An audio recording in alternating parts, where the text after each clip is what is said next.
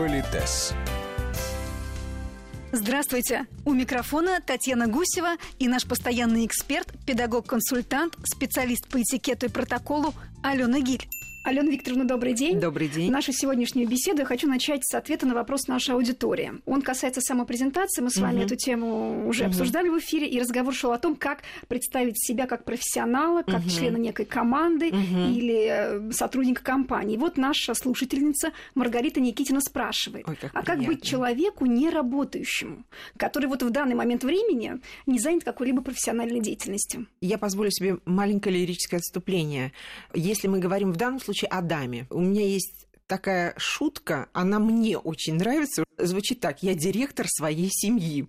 А вы понимаете, что быть директором своей семьи, заниматься ее благополучием, решать всяческие проблемы, связанные с э, членом семьи, это, между прочим, очень непростая работа. Да, это часть нашей жизни, но, тем не менее, это сложная и очень уважаемая, на самом деле, работа. Но вы И понимаете, звучит респектабельно. Да, Директор, директор своей, семьи. да. Поэтому, если где-то этот юмор уместен, ну, надеюсь, вы понимаете, да, в конце концов, всегда можно отшутиться. Одно дело, человек никогда про себя не скажет, я тунеядец. Это одна история, да. А если человек, ну, в данном случае мы говорим о хозяйке дома, то это вполне может прозвучать.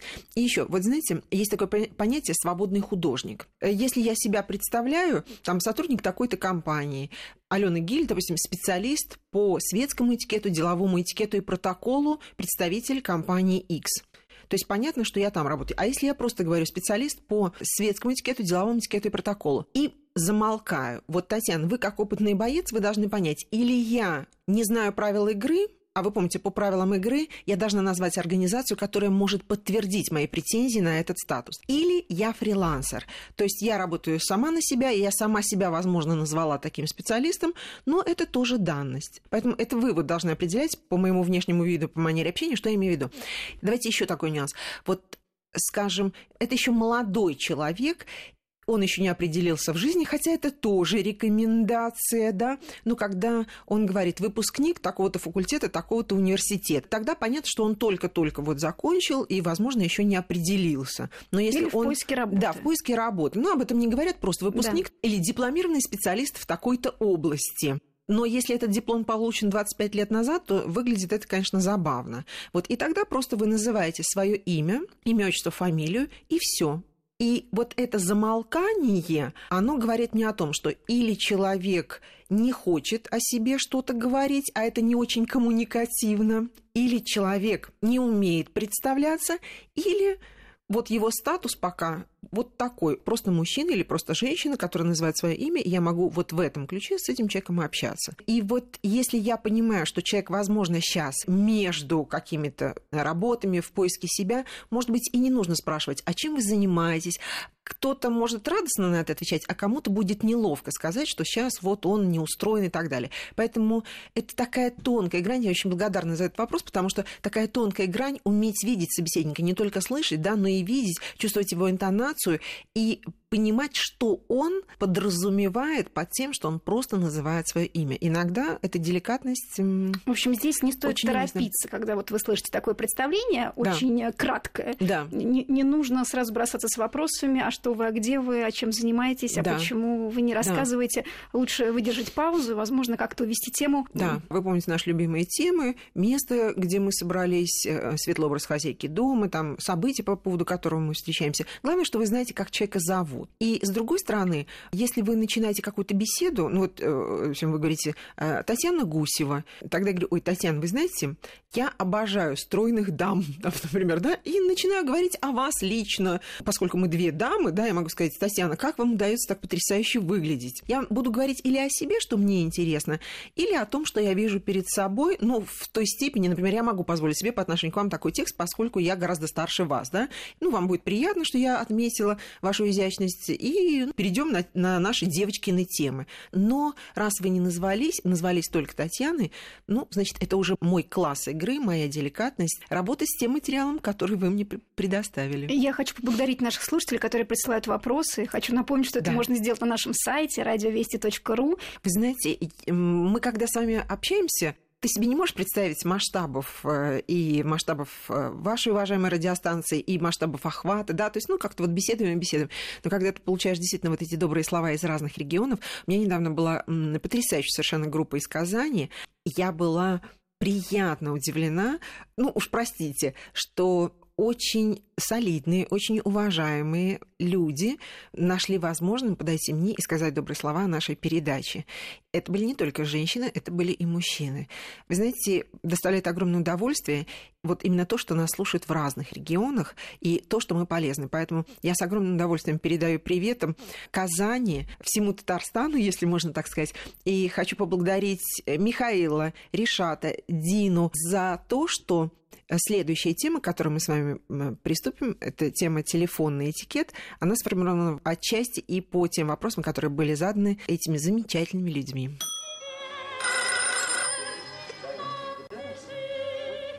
Hello.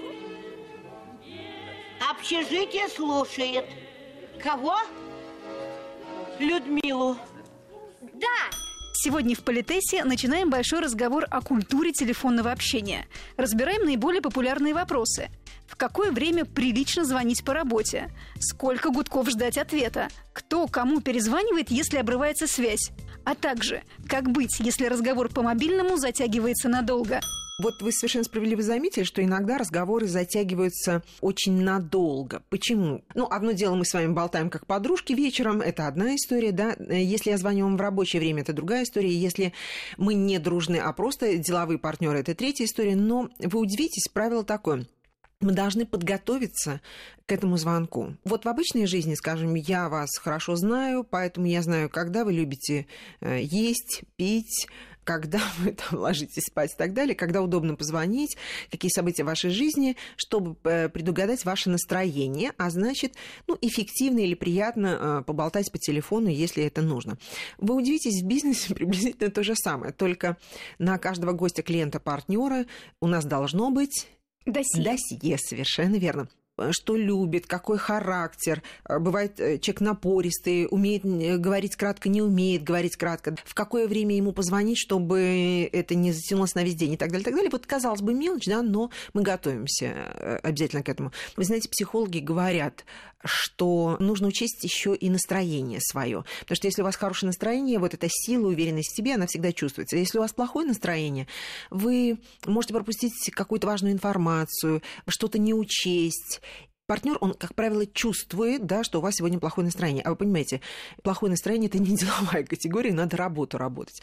Как это, ну, не странно, это банальные вещи, но я позволю себе их озвучить. Скажем, я хочу с вами поговорить о чем-то. Я человек эмоциональный, поэтому я могу на листочке написать, что я должна обязательно спросить об этом, об этом и об этом. Второе. Если мне нужны документы, я кладу их рядом. Мне нужен обязательно какой-то чистый лист бумаги. Ну, как профессионал говорят, лучше карандаш, потому что он точно почти всегда будет писать, чтобы делать какие-то пометки, если э, этот разговор очень важный. Вот банальности, мелочи. Часто мы теряем время на том, что, ой, извините, ой, я сейчас подойду, вот я сейчас перезвоню, или давайте мы перезвоним, все, контакт контакт потерян, да, и вы можете не решить какой-то вопрос. И, как ни странно, это сразу свидетельствует о вашей деловитости. Даже не столько о хватке, сколько о деловой культуре. Потому что у нас с вами не один раз, мы еще будем об этом говорить, священное правило гласит, что уважение к другому человеку – это уважение к его времени и к его деньгам вот его время бесценно, особенно деловое время бесценно. И из таких вот еще маленьких нюансов и в личной, наверное, и в деловой жизни, ну, в деловой это менее вероятно, но тем не менее, если у вас очень скверное настроение, лучше перенесите этот телефонный звонок на какое-то другое время. Что еще очень важно, вот когда вы э, думаете, когда же позвонить человеку. Вот да, выбор времени. Да, знаете, в бизнесе там есть и приличия, и есть э, ну, такие манипулятивные технологии. Ну, скажем, вот все приходят к 9 часам утра на работу. И понятно, что, например, может быть, секретарь задержался. И если идет звонок, вы знаете, что в деловой жизни мы сейчас не обсуждаем статусы людей, мы говорим так несколько общо, да, э, ни один звонок не должен остаться без ответа. Поэтому идет звонок, и руководитель сам берет э, трубочку, да, если секретаря еще нет. И как раз вот до начала рабочего дня иногда учат людей специально в это время звонить,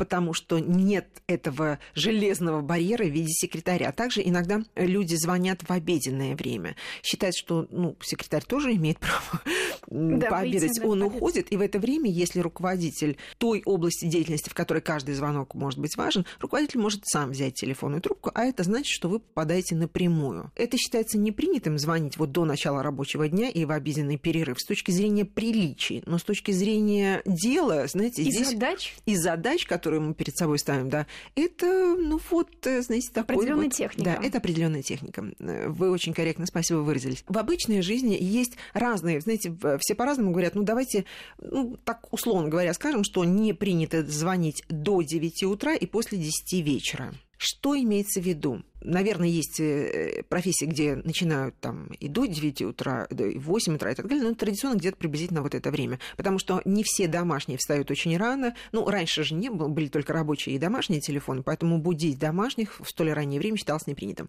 Ну, сейчас есть мобильный телефон, но тем не менее они тоже могут кого-то разбудить. Итак, до 9 утра и после 10 вечера. Будем говорить прямо, все люди разные. Помимо того, что у них работа, режим дня и все такое прочее. Вы удивитесь, но если для вас значим этот человек, и вы хотели бы корректно звучать, особенно если вам дан личный мобильный телефон, то в определенных ситуациях можно спрашивать, до которого часа удобно звонить. Продолжим разговор в следующие выходные. Политес.